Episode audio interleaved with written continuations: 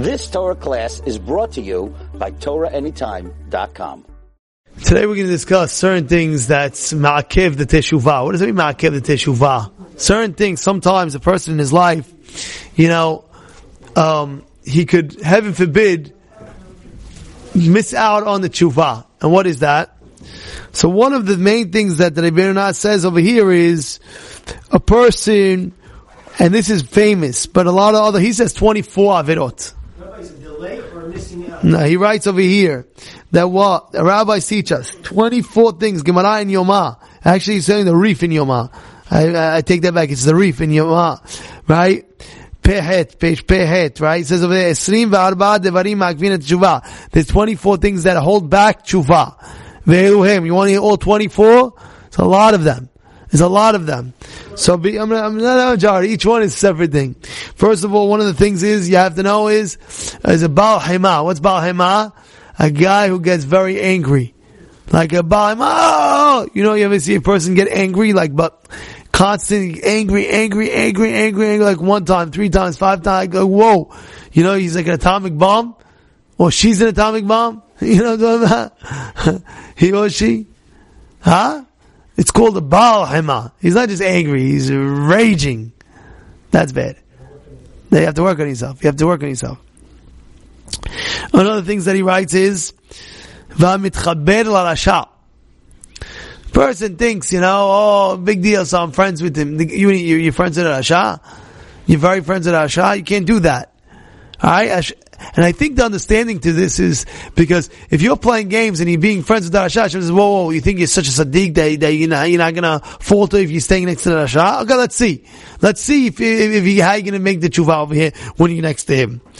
Another thing is, haragil beseuda she'eno masapeket ba'aleha. Which means, you're not allowed to eat at a table. Let's say, for example, you come, you're in a, let's say, I would say like you're in a, uh, a vacation or something like that.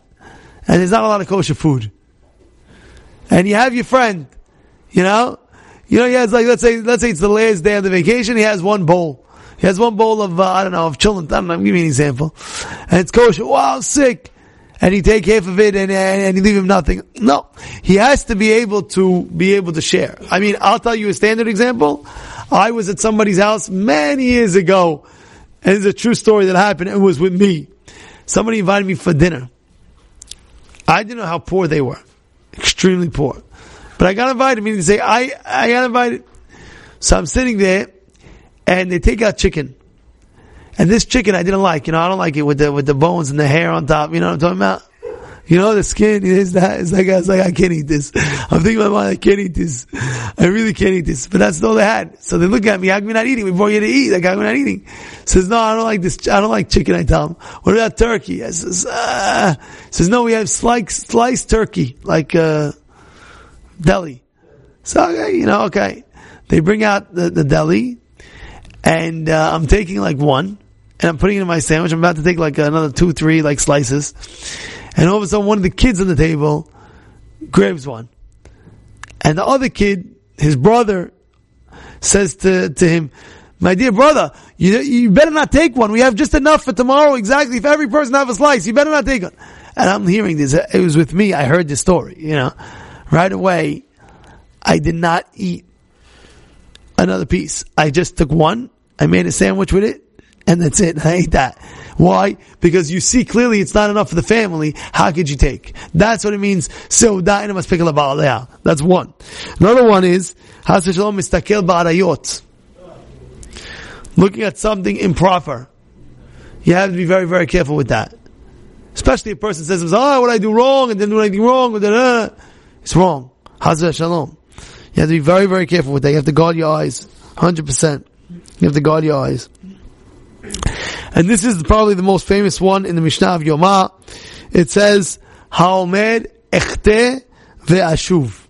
I'll sin and I'll repent. Then already there's a big avon in this situation. And mispikin tshuva. Or a person says, I'll sin Yom Kippur me'haper. Has. You can't do these things. Another strong one is,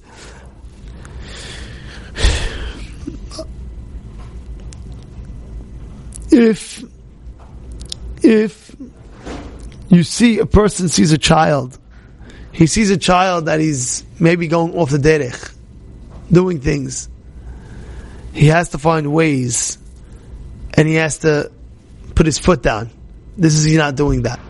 You have to know how to do it in a small way, but you see his son going off the derech, and you just let him go without doing something. Haz shalom. This is already a very big, big, uh, big item over here.